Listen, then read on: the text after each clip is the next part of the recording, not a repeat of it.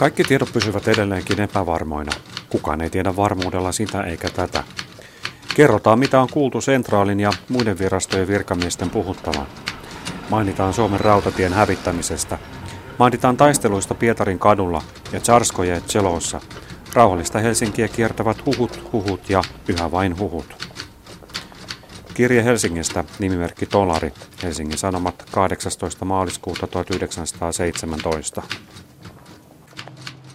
Näin kirjoitti nimimerkki Tolari Helsingin Sanomissa maaliskuussa 1917. Tämä kirjoitus kuvaa hyvin sen hetkisiä tunnelmia Helsingissä.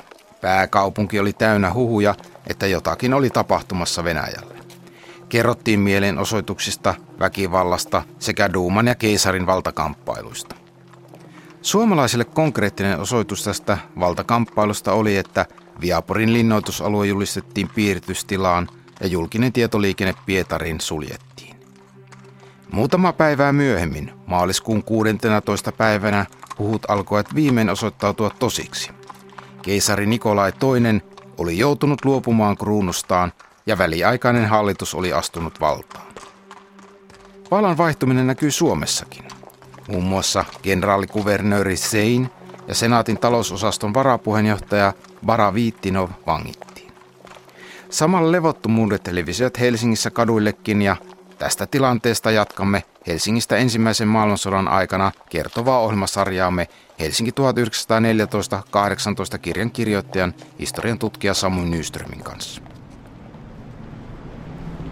No niin, nyt olemme tässä Rautatien torilla ja tarkemmin sanottuna Ateneumin portailla ja katselemme tuossa vastapäätä on kansallisteatteri ja rautatieasema, että mitä täällä Helsingin kadulla ja kaduilla ja Rautatien torilla oikein silloin heti maaliskuun vallankumouksen jälkeen tapahtuu? Joo, eli ihmiset tosissaan törmäsivät täällä ympäri kaupungin katuja venäläisiin joukko-osastoihin, siis tämmöisiin paitsi soittokuntaa ja Marseljeesiä, niin oli monenlaisia osastoja liikkeellä. Niillä oli punaisia lippuja, punaisia nauhoja käsissä, käsivarsissa punaisia tota, nauhoja napinläydessä ja semmoista kaikkea. Ja tuota, vallankumouksen merkkiä. Ja kaupunkilaiset tietysti sitten niin katsovat että ihmisellä, että mitä täällä tapahtuu. Toki tietysti nyt jokainen ymmärsi, että nyt on tapahtunut jotain suurta ja vallankumouksellista. Ja, ja myös nämä yleensä nämä vallankumoukselliset sotilaat jakoivat näitä punaisia kangastauhoja myös kaupunkilaisille. Ja tilanne kuitenkaan ei ollut pelkästään vain torisoittoa ja marssimista, vaan nämä vallankumoukselliset sotilaat myös hyvin selkeästi ja vahvasti halusivat eroon näistä tota, niin, eh, ikään kuin vastavallankumouksellisiksi kokemistaan upseereista ja muista sotilaista. Ja niinpä täällä sitten käytiin vähän väliä pieniä katutaisteluja, joissa sitten tai ei taisteluja, vaan enemmänkin silleen, että jos joku upseeri näiden vallankumouksellisten käsiin jäi, niin moni pääsi hengestään sitten. Eli, eli kaikki, kaiken kaikkiaan se oli aika verinen päivä siinä mielessä, että noin siis useampi kymmenen, mahdollisesti jopa lähemmäksi sata upseeria telotettiin tuona, tuona päivänä Helsingissä. Eikä toisin sanoen kaduilla oli paitsi tämmöinen juhlahumu ja tämmöinen vallankumouksellinen niin karnevalistinen tunnelma, niin oli myös sitten tosissaan tämmöisiä tilanteita, että nähtiin pakenevia upseereita ja, tai, tai nuoria upseerikokelaita, jotka pakenivat ja heidän perässä juoksijoita matruuseja ja sitten tosissaan oli löytyi ruumiita eri puolilta, oli verivanoja maassa ja kaikkea tällaista, että tavallaan vaikka se niin kaiken kaikkiaan ei koskenut helsinkiläisiä tämä tapahtuma, niin, niin se oli silti hyvin, tavallaan hyvin järkyttävä. Se oli ensimmäinen kerta, kun Helsingissä näin niin kuin laajassa mitassa tapahtui tämmöisiä väkivallan tekoja. No, mutta kyllä tämä maaliskuun vallankumous taisi myös jonkinlaisia toiveita herättää suomalaisissa.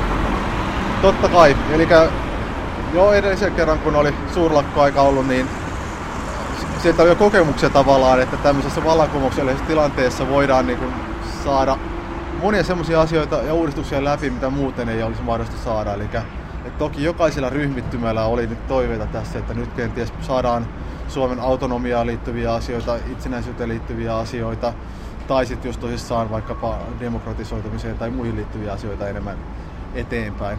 Eikä tavallaan tämä semmoinen niin tietynlainen lupauksien juhla. Mutta samaan aikaan myöskin tilanne oli hyvin epävarma. Eli ei, ei Helsingissä tiedetty tarkkaan, mikä on vaikka Pietarin tilanne, mikä on keisarin tilanne. Ja se mikä tässä on taas tärkeää, niin kuin kaikessa tässä kriisien kokemukseen liittyvässä asiassa on, on se, että joka ikinen kaupunkilainen joutuu miettimään tämän, joka ikinen kaupunkilainen joutuu kokemaan sen. Että ei niin kuin, tavallaan voinut ajatella, että okei, mua ei nämä tämmöiset yhteiskunnalliset asiat kiinnosta, vaan se, että jos kadulla käydään vallankumouksellista tuota, niin, katutaistelua venäläisten matruusien ja upseerien kesken, niin kyllä se koskettaa jokaisella sillä kadulla asua. Ja tavallaan nämä kaikki toiveet ja pelot oli ikään kuin jokaisen kohdattavan, halusi tai ei. Venäjän vallankumous ei suinkaan tapahtunut yhtäkkiä. Tyytymättömyys keisaria kohtaan oli kasvanut tasaisesti 1800-luvun lopulta lähtien. Tämä johtui muun muassa saarin harjoittamasta itsevaltaista politiikasta ja maan omistuksen epätasaisuudesta maaseudulla, jossa nähtiin suoranaista nälkää. Myös kaupungin työväestön olot olivat ala-arvoiset. Vallankumouksen laukaiseva tekijä oli kuitenkin nimenomaan hallituksen huono toiminta ensimmäisessä maailmansodassa. Pietarissa puhkesi lakkoja ja mielenosoituksia maaliskuun alussa. Pari päivää myöhemmin sotilaat määrättiin avaamaan tuli väkijoukkoja vastaan ja tsaari hajoitti Duuman. Armeija siirtyi kuitenkin pikkuhiljaa mielenosoittajien puolelle ja Nikolai toisella ei ollut enää muuta vaihtoehtoa kuin luopua vallasta. Myös Suomessa alkoi vallan uusi jako ja se näkyy pääkaupungin kaduillakin hyvin pian.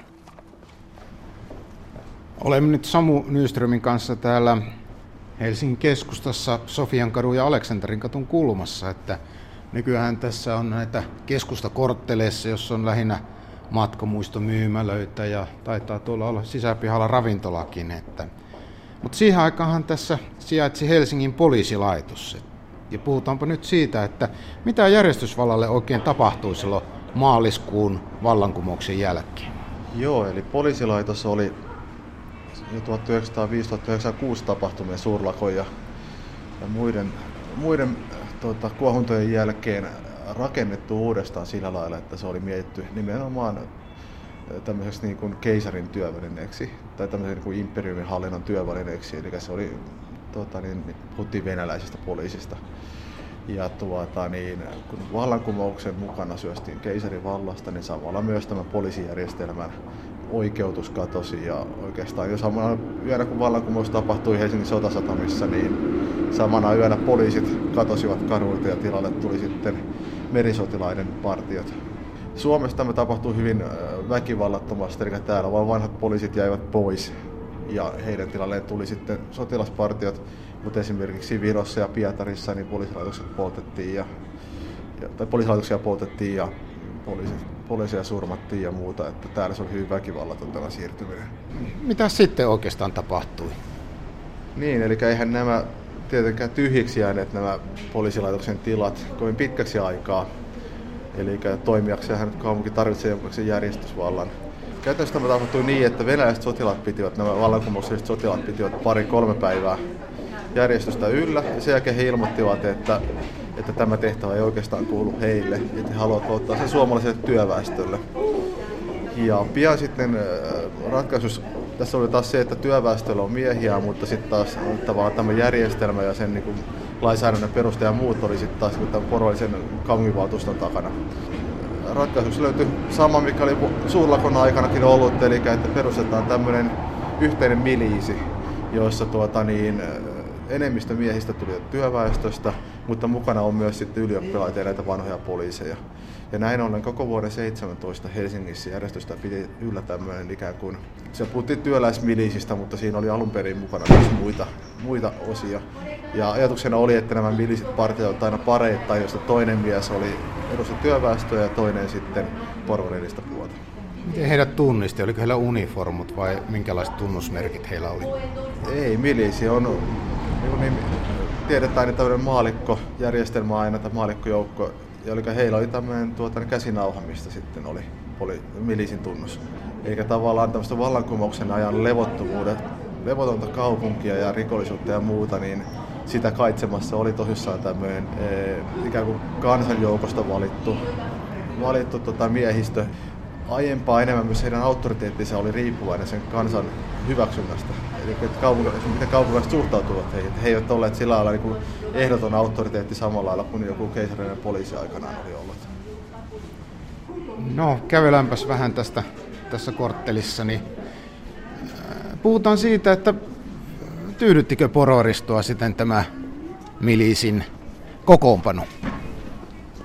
Joo, eli ei, ei tietenkään. Ja tosissaan porvarinen puoli, niin kaupunginvaltuusto kuin sitten myöhemmin myös sitten senaatissa ja eduskunnassa porvariset ryhmittyvät pyrkivät pääsemään eroon tästä milisijärjestelmästä ja palaamaan takaisin poliisimalliin. Mutta tota, niin tässä oli ongelmana tietysti se, että, että viime kädessä tämä valta tälle milisille oli annettu näitä venäläiset sotilaita. Ja heillä oli siis viime kädessä myös tässä edelleen niin kuin, sitten se suurin voima. Ensimmäisen kerran kaupunginvaltuusto pyrki vaihtamaan miliisin poliisiin kesällä 17, mutta tämä johti loppujen lopuksi yli kuukauden kestäneeseen miliisilakkoon, jolloin koko kaupungissa ei ollut minkäännäköistä järjestyksenpitokoneistoa. Ja toisen kerran sitten myöhemmin syksyllä, mutta silloin taas sitten loppupeleissä venäläiset sotilaat tosissaan ilmoittivat, että heille ei sovi tämä järjestelmän muuttaminen. Eikä tässä voidaan puhua myös tämmöisestä niin kuin paikallisesta vallankaappauksesta, eli tämmöinen hyvin keskeinen osa väkivaltamonopolia siirtyi työväestön haltuun tässä jo maaliskuun vallankumouksen jälkeen. Kuvastaako tämä vähän yleisemminkin sitä, että alkoi tämmöinen vallan uusi jako? Kyllä vain, tämä on äärimmäisen hyvä esimerkki siitä, että miten, miten tavallaan kun koko yhteiskuntajärjestelmä oli nojannut siihen keisarin valtaan. Ja nyt kun keisaria ei enää ollut, niin tämä valtakamppailu siirtyi ihan paikallisellekin tasolle. Eli käydään toisaalta käydään tätä keskustelua siitä, mikä on suurruhtaskunnan asema imperiumin sisällä. Sitten toisaalta käydään valtakamppailua Suomen sisällä, eli se, että kaikki tietää tämän poliittisen kiistelyn vuodet 17. Ja sitten toisaalta se menee myös vielä alemmaksi tosissaan kunnalliselle tasolle, eli kaikkialla kaupunginvaltuustot, kunnanvaltuustot olivat valittu veronmaksukyvyn mukaan, ei äänioikeuden, yleisen ja yhtäläisen äänioikeuden mukaan, mikä johti siihen, että oli tämmöistä poliittista painetta täällä alatasolla. Ja sitten tosissaan tämä sama prosessi jatkuu myös sitten ihan niin kuin työpaikoille ja yhteisöihin ja muualle. Eli tämmöinen valtakamppailu kaikilla tasoilla käynnistyy tästä maaliskuun vallankumouksesta. Ja tämä on tämmöinen mielenkiintoinen siinä mielessä, että maaliskuun vallankumous oli puhtaasti venäläinen vallankumous, jossa suomalaisille ei ollut osa aika arpaa, mutta sen seuraukset aiheuttaa sitten suomalaisen yhteiskunnan perusteiden murentumisen. Pietarissa valtaan noususta väliaikaista hallitusta johti ensin ruhtinas Georgi Lvov. Heinäkuussa hallituksen johtoon nousi kuitenkin sosialistivallankumouksellinen Aleksander Kerenski, joka hallitsi lopulta käytännössä diktaattorin. Väliaikainen hallitus toteutti monenlaisia uudistuksia, muun muassa sananvapauden, lakkautti kuoleman rangaistuksen ja vapautti poliittiset vangit. Mutta samalla jatkoi kuitenkin epäsuosittua sotaa Saksaa vastaan, mikä murensi sen suosiota. Mitä tästä vallan uusiosta sitten Suomessa seurasi? Siirrytäänpä seuraavaksi vallan keskukseen Helsingissä selvittelemään sitä. No, olemme nyt Samu Nyströmin kanssa kiivenneet tänne Senaatin torille tänne tuomiokirkon, silloisen Nikolai-kirkon portaille. Että tämä katselemme alas tänne Senaatin torille. Tämäkin näkymä on hyvin pitkälle sama kuin silloin sata vuotta sitten, että Tämä oli ilmeisesti aikamoinen vallan ja tapahtumien keskus siihen aikaan. Joo, eli Senaatin torihan on tämmöinen Suomessa niin tämmöisen vallan keskittymä monella tasolla. Ja tietysti se oli ennen kaikkea maaliskuun vallankumouksen jälkeen vuonna 17. Eli tässä Senaatin torilla, jos katselee ympärille, niin tässä on oikeastaan kaikki keskeiset suurruhtaskunnan vallan elementit. Eli tästä löytyy Senaatin talo, lähistöllä kokoontui eduskunta Heimolan talossa – löytyy kaupunginvaltuuston tilat silloisessa pörssitalossa, yliopisto, Nikolan kirkko. Eikä tämä oli tämmöinen tavallaan vallan keskittymä. Ja, ja jos mietitään sitä, että mistä silloin vallankumouksen aikana oli kysymys, eli tästä, että, että millä tasoilla valtakamppailua käytiin, niin sitä käytiin imperiumin tasolla, sitä käytiin Suomessa kansallisella tasolla ja sitten Helsingissä niin kunnallisella tasolla. Ja oikeastaan ne kaikki tiivistyivät tähän näin. Ja toisaalta Senaattori oli myös alun perinkin rakennettu tavallaan paikaksi, jossa voidaan niin kuin tämmöisiä joukkotapahtumia järjestää, jotain asiaa nostaa esiin tai jotain tunnelmia luoda tai muuta vastaavaa. Niin näin, näin silloin kun eletään vallankumouksen aikaa, joka on suurten torikokouksien ja mielenosoituksien aikaa, niin silloin tietysti tapahtumien keskipisteessä on suuristuskunnan pääkaupungin keskeinen tori eli Senaatin. Mitäs kaikkia tällä silloin tapahtui? No oikeastaan siis kärjistetysti voi sanoa, että ei ollut päivääkään, ettei tapahtunut jotain. Eli milloin täällä kokoontuivat venäläiset sotilaat, jolloin saattoi, mielenosoitus saattoi liittyä Venäjän imperiumin sisäisiin valtataisteluihin. Milloin täällä kokoontui vaikkapa Helsingin työväestön edustajat, jolloin saattoi olla kysymyksessä kansallisen, tas- kansallisen tason kamppailut, milloin täällä oli leipämellakoita, milloin joku ammattiosasto, ammattiyhdistys osoitti mieltään kahdeksan tunnin työaikalain puolesta tai juhli sen saavuttamista. Oli senaatin tori pakattu täyteen ihmisiä. Eräs akka seisoi keisarin patsaan äärellä puhumasta ruuasta, jota ei saatu, ja ihmisistä, jotka näkivät nälkää. He halusivat uuden johtokunnan elantoon. Se oli alkua. Sitten se kehittyi mitä katkerimmiksi purkauksiksi porvareita ja herroja vastaan. Yksi akka toisensa perästä otti sanan toisen suusta patsaan luona, ja akat ylt ympärillä itkivät ja haukkuivat, ja ahdistelivat rauhallisia tätejä, jotka eivät ymmärtäneet mitään. Joka toinen sekunti he huusivat eläköön ja heiluttivat punaisia rättejä. Lumiräntää tuiskutti niin, ettei etensä tahtonut nähdä. Kirsti Kaleen Kallela muistelmissaan 1982. Tai voiko sitä nyt vähän verrata, että niin kuin Kreikassa nykyisin, että aina lähdetään kadulle, kun jotain tapahtuu? Juuri, juuri näin. Tämmöinen tavallaan urbanin kriisin kokeminen, niin se aika usein, tai se tarvitsee tilat, missä toimia. Ja, ja siis Senaatin tori, niin kuin nimikin kertoo, niin on tosissaan se paikka, missä on lähellä tämmöinen maan hallinto jolloin kaikki siihen liittyen levottomuus totta kai tapahtuu sitten näissä kortteleissa. Mutta ylipäätään tuohon aikaan siis voidaan miettiä, että tori oli ikään kuin oman aikansa sosiaalinen media. Eli siihen aikaan oli toki joukkotiedotusvälineitä, kuten vaikka sanomalehti, mutta sanomalehti on staattinen ja yhteen suuntaan tietoa välittävä.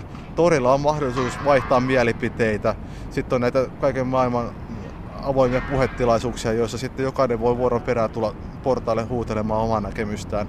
Eikä tavallaan toreilla oli mahdollisuus tähän tämmöiseen niin kuin, vallankumouksellisen ajan mielipiteiden vaihtoon, mielipiteiden osoittamiseen ja ehkä myös tavallaan omien ryhmitty, eri ryhmittymien asemien hakemiseen. Mitä vaadittiin muun muassa? Niin kuin kaikissa urbaanissa vallankumouksissa aina keskeinen huutohan on leipää tietysti. Eli kun ei tarvitse pula menee riittävän pahasti, silloin vaaditaan leipää. Mutta sitten toki vaaditaan kahdeksan tunnin työaikaa, vaaditaan kunnallislakien hyväksymistä, eli yleistä ja yhtäläistä äänioikeutta myös kunnallislainsäädännössä. Vaaditaan kaupunkia reagoimaan pahenevaan työttömyyteen, vaaditaan kaupungilta parempaa toimintaa elintarvikkeiden säännöstelyssä, vaaditaan valtiolta, senaatilta toimia leivän saamiseksi Helsinkiin ja niin poispäin. Samaan aikaan Venäjä alkoi olla yhä ahtaammalla. Yli kaksi miljoonaa sotilasta oli karannut rintamalta ja taistelutahto oli romahtanut. Kun Venäjän piti heinäkuussa 1917 ryhtyä suurhyökkäykseen, reservit kieltäytyvät taistelemasta ja upseerit olivat haluttomia tottelemaan saarin vanginnutta hallitusta. Suurhyökkäyksestä oli luovuttava ja Venäjän sotatoimet käytännössä pysähtyivät. Tämä Venäjän imperiumissa tapahtunut auktoriteettien romahtaminen näkyy Suomessa ihan yksittäisten työpaikkojenkin tasolla.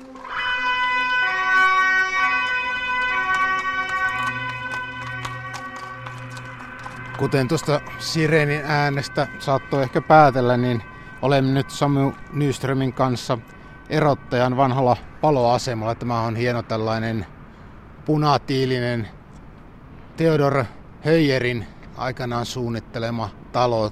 Hieno, hieno korkea torni. Mutta mit, mitä täällä silloin tapahtui silloin maaliskuun vallankumouksen jälkeen? Millä tavalla se auktoriteettien romahtaminen näkyy täällä? Joo, palokunta on oikeastaan aika hyvä esimerkki siitä, että mitä tapahtui. Miten tämmöinen niin vallankumouksellinen ilmapiiri leviää sitten tosissaan paitsi kansalliselle ja kaupungin tasolle, niin myös ihan työpaikoille ja työyhteisöihin. Eli palokunta oli perinteisesti tällainen hyvin niin kuin miehinen, militaarinen, hyvin hierarkkinen talo, jossa on tota, niin, hyvin, hyvin tarkat säännöstöt ja tuohon aikaan myös niin kuin hyvin semmoinen sotilaallinen järjestys.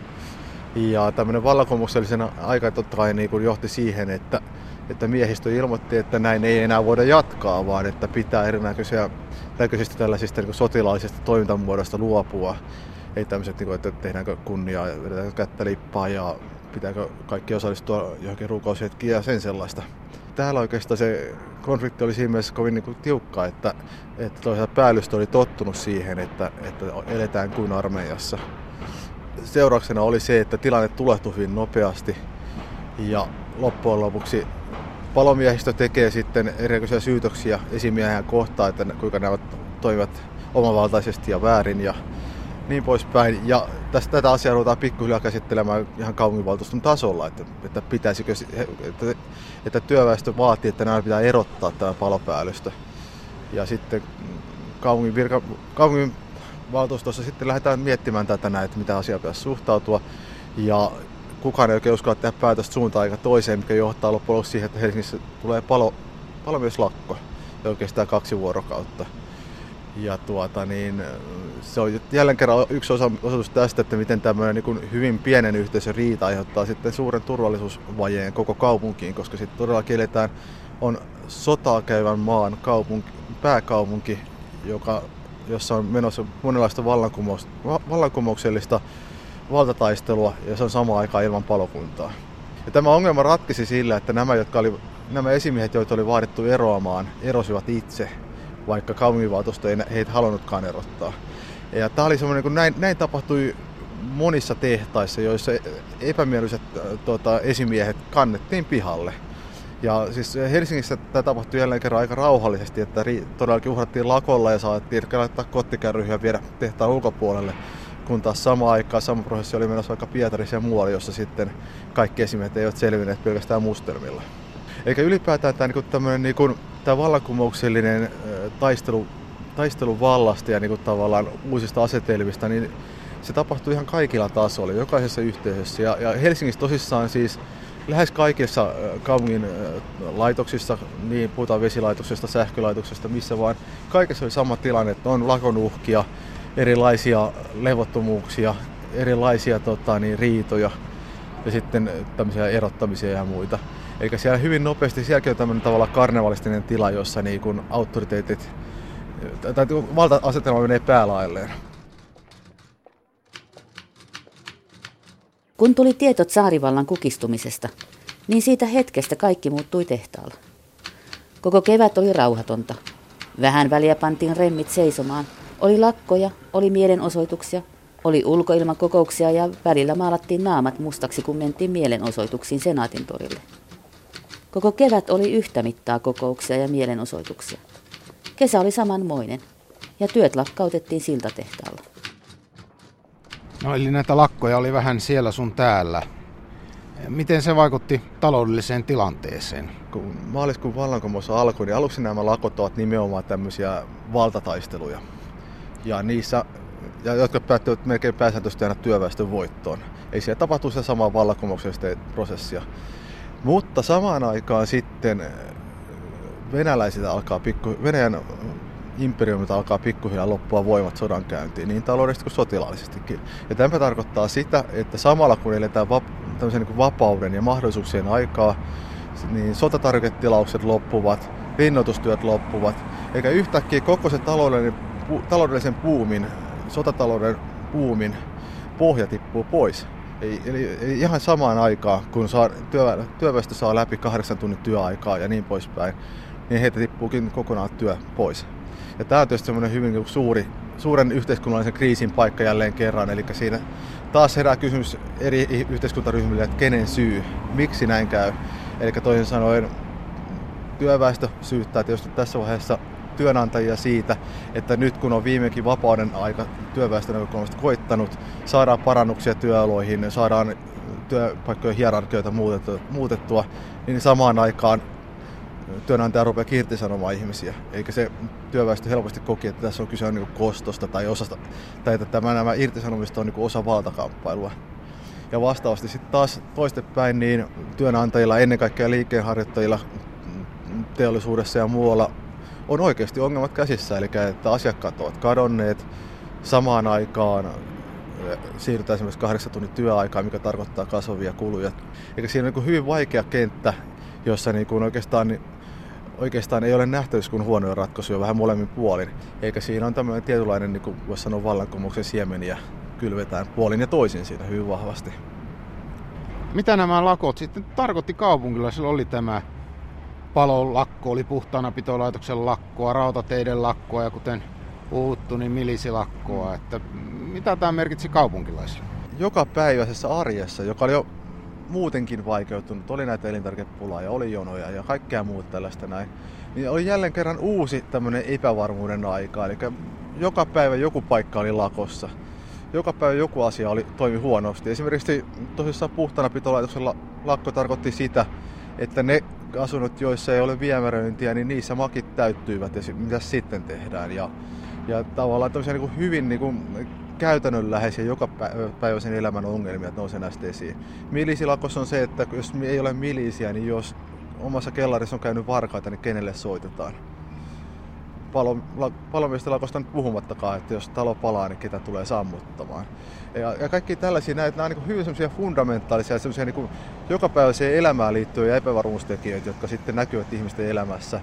Ja osataan niin lisäävät tämmöisen niin vallankumouksellisen ajan niin kuin poikkeuksellisuutta ja epävarmuutta. Samaan aikaan, kun Venäjän sotatoimet pysähtyivät, niin myös sen taloudelliset voimavarat alkoivat ehtyä. Venäjän viennin ja tuonnin loppuessa Suomen suurruhtinaskunta jäi vähitellen tyhjän päälle. Se näkyi Helsingissäkin elintarviketilanteen kiristymisenä ja synnytti monimutkaisen säännöstelyjärjestelmän. No niin, nyt olemme Helsinki 1914-1918 kirjan kirjoittajan Samu Nyströmin kanssa niin sanotun vanhan seurahuoneen, eli nykyisen Helsingin kaupungin talon edessä. Että tämähän oli silloin juuri, seurahuone oli muuttanut tästä pois ja se oli silloin kaupungin tilo, että mennäänpä tällä kertaa tuonne sisälle.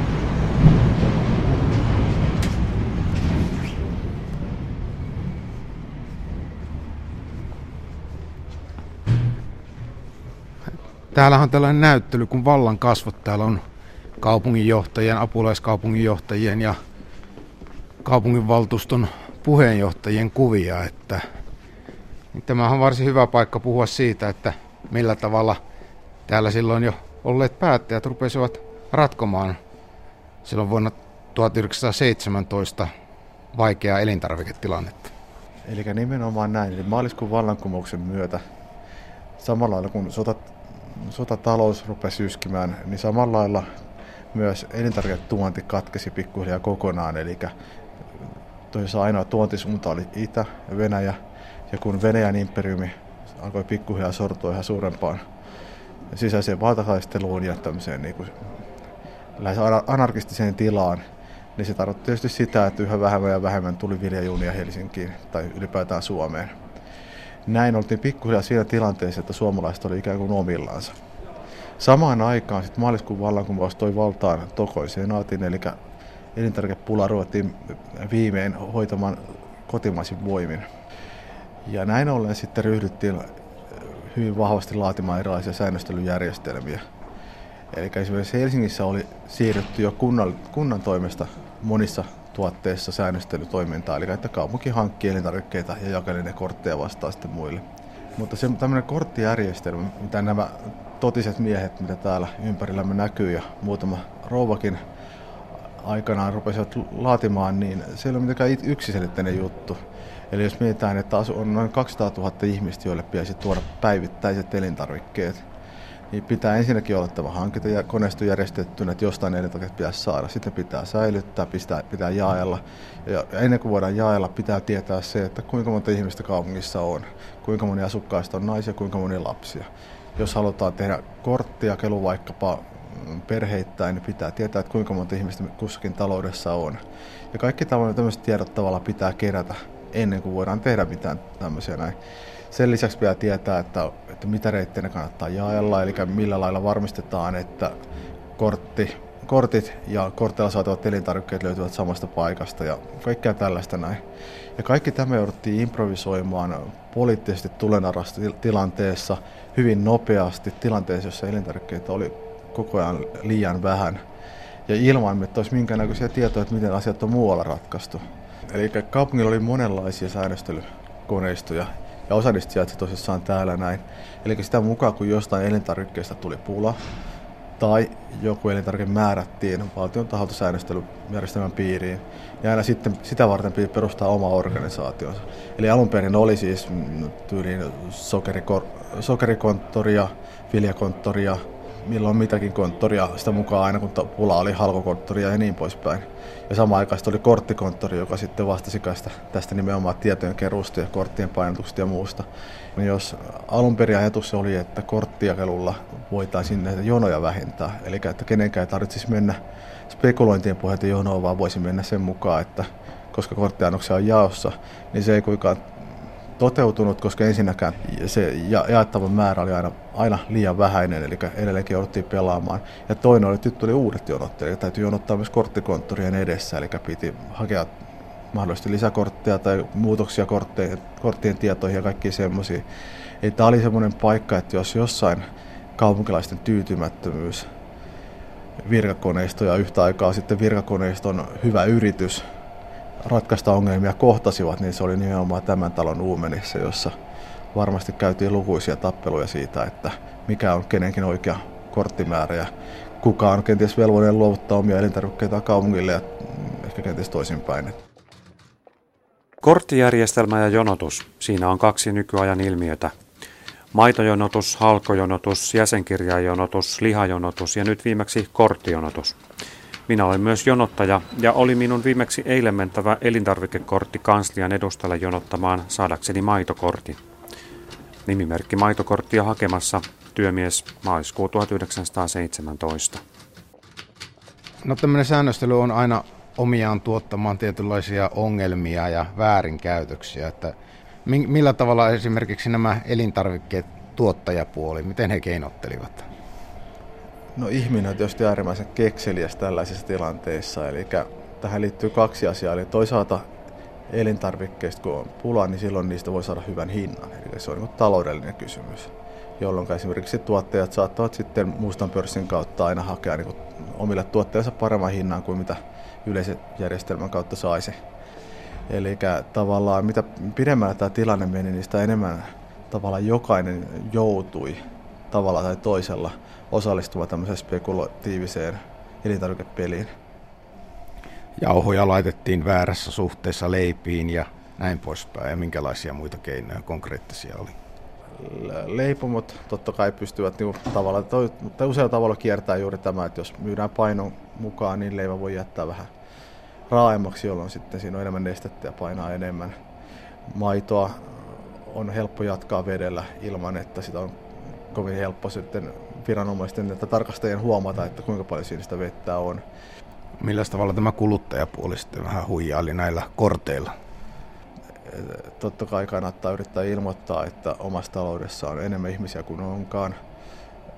Alun, alun perin, kun tämä oli kaikille uutta, niin kortithan tuli painettuja lomakkeita, että niitä saattoi tietysti, jos on hyvät yhteydet, niin painattaa lisää. Lisäksi tota, niin, niitä varastettiin, niitä korttipohjia, ja sitten aika use, yleinen tapa oli se, että ilmoitettiin, että nyt on vahingossa tullut poltettua elintarvikekortit, eli että se kortti on, mm, paperi, paperille painetut kortit oli sattuneet olla just siinä polttopuiden päälle ja epähuomiossa oli laitettua uuniin. Kaikkea tällaista, niin tavallaan erilaisia keinoja, joilla yritetään päästä saada niin kuin lisää elintarvikkeita järjestelmästä ulos. Ja toinen oli se, että jos omaisia kuoli, niin aika harvoin ne muistettiin ilmoittaa, että nyt onkin taloudessa vähemmän ihmisiä.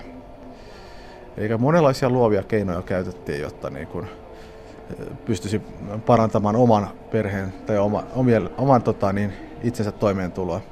Ja sehän tässä on niin se tavallaan ongelmakenttä olikin juuri se, että kaikki tiedostivat, ja lehdissä moneen kertaan tuotiin esiin, että kaikki tämmöinen spekulatiivinen toiminta on pois siitä yhteisestä pussista. Kaikki tiesivät sen, mutta siitä huolimatta, mitä pidemmälle tilanne meni, sitä enemmän jokainen pelasi vain oman pelastumisensa puolesta.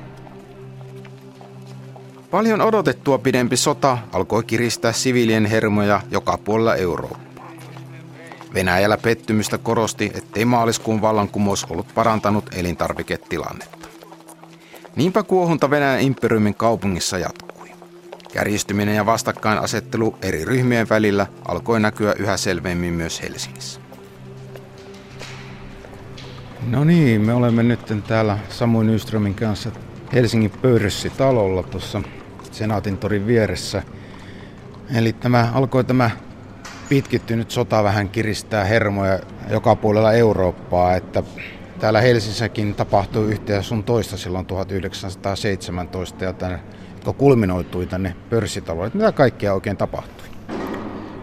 Vaikean ajan ja tavallaan vuoden 17 aikana kertoneet tuosta paikalliset kansalliset ja koko imperiumin tasoiset poliittiset paineet rupeavat, rupesivat kärjistymään sitten siinä alkusyksystä tai syyskesästä 17. Ja, ja Helsingissä oikeastaan voi niin miettiä, että siinä elokuun alussa on ihan tämmöistä, niin voi sanoa mellakka viikot tai usean päivän aikana tapahtui monenlaista. Ensinnäkin Turussa kävi ilmi, että voin viejät ja, ja välittäjät olivat varastaneet suuria määriä voita, jotka sitten väkijoukot ja ovat ryöstäneet ja laittaneet yleiseen jakeluun. Ja Helsingissä alkoi liikkua huhuja, että myös Helsingissä olisi tällaisia salaisia varastoja, joihin voita on varastoitu nimenomaan ulkomaanvientiä varten. Eli tämä voisi olla keskeinen kysymys. Ja niinpä Senaatin torilla kertoi sitten tämmöinen ihan spontaani väkijoukko, joka alkoi ensiksi vaatia ylipäätään, että kansalle pitää saada voita. Ja kun heitä alkoi sitten niin useampi tuhat ihmistä siellä tyytymättömänä mieltänsä osoittamassa, niin sitten väkijoukon keskuudessa tehtiin päätös, että nyt lähdetään katsomaan ne voivarastot, mitä sieltä löytyy. No mitä löytyi?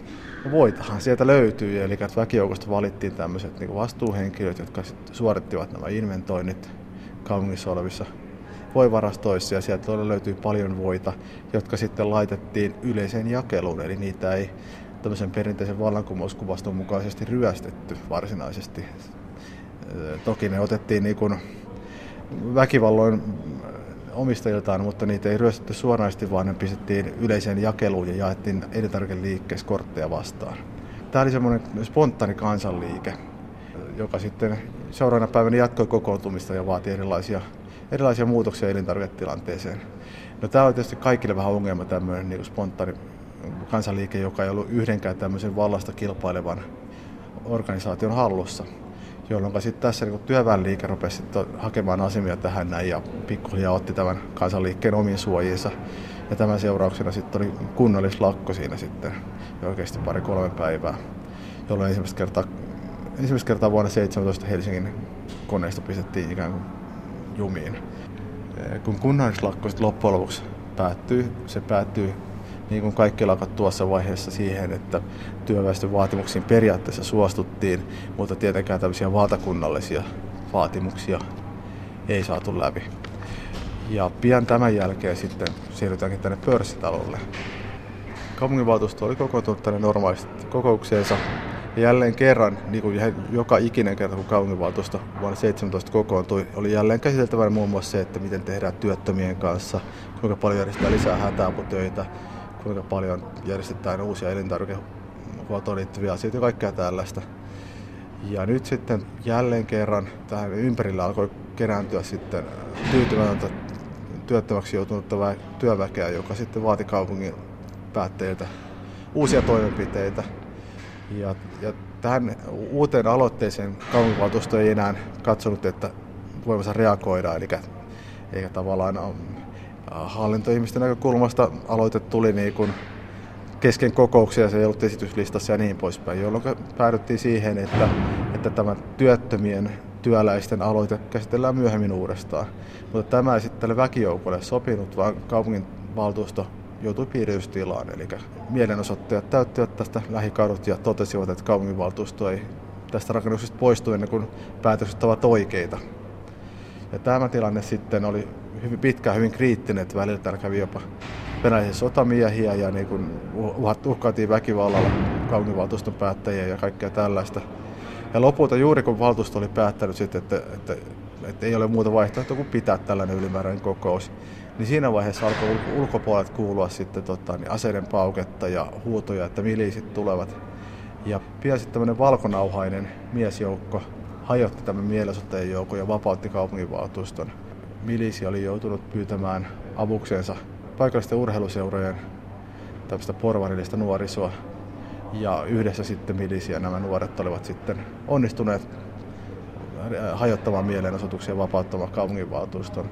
Mutta tämän seurauksena oli sitten se, että nimenomaan tämä milisiä avustanut porvarillinen nuorten miesten porukka, niin seuraavana päivänä päätti sitten perustaa Helsingin kaupungin kunnallisen suojeluskunnan. Oliko näitä suojeluskuntia jo muuallakin Suomessa? Kyllä vain, ja tämä Helsingin esimerkki oli oikeastaan tosi tyypillinen. Tosin Helsingissä oltiin vähän myöhään liikkeellä. Eikä suojeluskuntiahan syntyi Suomessa oikeastaan niin kuin, äh, ainakin kahta reittiä. Eikä toinen oli tämä tämmöinen vastaus siihen kunnalliseen paikalliseen valtakamppailuun. Niin kuin tämä Helsingin suojeluskuntakin, eli tämmöiseen tilanteeseen, jossa porvaiden puoli koki, että heillä ei niin kuin ole turvaa järjestyksenpitokoneistossa eikä vastinetta työväen kaarteille ja semmoisille. Toinen äh, tapa suojeluskuntien syntyy oli sitten tämä aktivistien, aktivistien enemmän tämmöiseen niin itsenäistymiseen liittyvä järjestäytyminen ja, ja tähän liittyen Helsinkiin perustettiin sitten ylioppilaiden suojeluskunta, jolla oli selvästi tämmöinen niin suora yhteys äh, jääkäriliikkeeseen ja, ja siihen maailmaan. Eikä tavallaan jälleen kerran, että tämä myöskään niin kuin, porvarillinen puoli, niin siellä ei ollut mitenkään niin kuin yksi ja ainoa ideologia tai yksi tai ainoa toimintamalli, mitä haettiin, vaan siellä kanssa reagoitiin tilanteen mukaan ja oli hyvin erilaisia intressiryhmiä, jotka hakivat erilaisia asioita. Mitäs tuolla sitten tuolla työväen puolella, mitä siellä tapahtui? Joo, no siellä on oikeastaan maaliskuun vallankumouksesta lähtien alkanut muodostua erilaisia järjestyskaarteja. Ja sitten syksyllä, hyvin tiedetään, niin syksyllä 17 alkaa sitten tämmöinen niin kuin puolueeseen ja ammattiyhdistysliikkeeseen sidoksissa ollut järjestysmies kaartin muodostus, joka alkaa sitten tulla lähempänä jo tämmöistä niin kuin aseellista toimintaa. Eli se jo vähän alkoi ennakoida näitä vuoden 1918 tapahtumia. Kyllä vain, mutta nimenomaan se mikä tässä on tärkeää, että vuonna 17 vielä tässä syksyllä 17kin oli tosissaan useampia erilaisia ryhmittymiä puolin ja toisin. Eli että tavallaan ei ollut vain punakaartti ja suojeluskuntatyylinen jako, jakokulma tässä vaiheessa. No kadulla ilmeisesti oli vähän muutenkin turvatonta naisihmisten tai muidenkin liikkua. Kyllä vain, eikä tämmöinen todella aika, joka on täynnä kaikenlaista pulaa, tyytymättömyyttä, erilaisia mielenosoituksia, levottomuuksia, poliisi on lakossa. Kaikkea tällaista, niin totta kai se tuottaa sen, että kadut olivat hyvin levottomia. Eli rikollisuusluvut kasvoivat nopeasti. Oli kaikenlaisia varkauksia, ryöstöjä ja sitten toki just näitä lehdissä paljon tilaa saaneita raiskausuutisia ja kaikkea tällaista näin. Eli kaupunkitila oli hyvin levoton kaiken kaikkiaan. Ja sitten pitää muistaa, että myös näiden suomalaisten ryhmittymien lisäksi tässä oli Helsinki oli edelleen erittäin suuri Itämeren laivaston satama, sotasatama, eli täällä oli paljon hajoavan imperiumin, hajoavan armeijan joukkoja, jossa oli paljon nuoria miehiä, jotka olivat käytössä jääneet täysin tyhjän päälle. Tämä oli hyvin monenlaista ryhmää ja hyvin monenlaista ihmistä ja hyvinkin monenlaisissa hyvin, usein aika epätoivoisissa tilanteissa ja se tietysti tuottaa sitten tämmöisen levottoman kaupunkiympäristön. Näin siis syksyllä 1917 Helsingissä kuohui. Maaliskuun vallankumouksesta alkanut vapauden aika oli muuttunut anarkian ja pelon ajaksi. Ja kuten tiedämme, marraskuussa Venäjällä tapahtui taas merkittävä maailmanhistoriallinen käänne, joka heijastui myös Suomeen ja Helsinkiin. Siitä puhumme ohjelmasarjan seuraavassa osassa.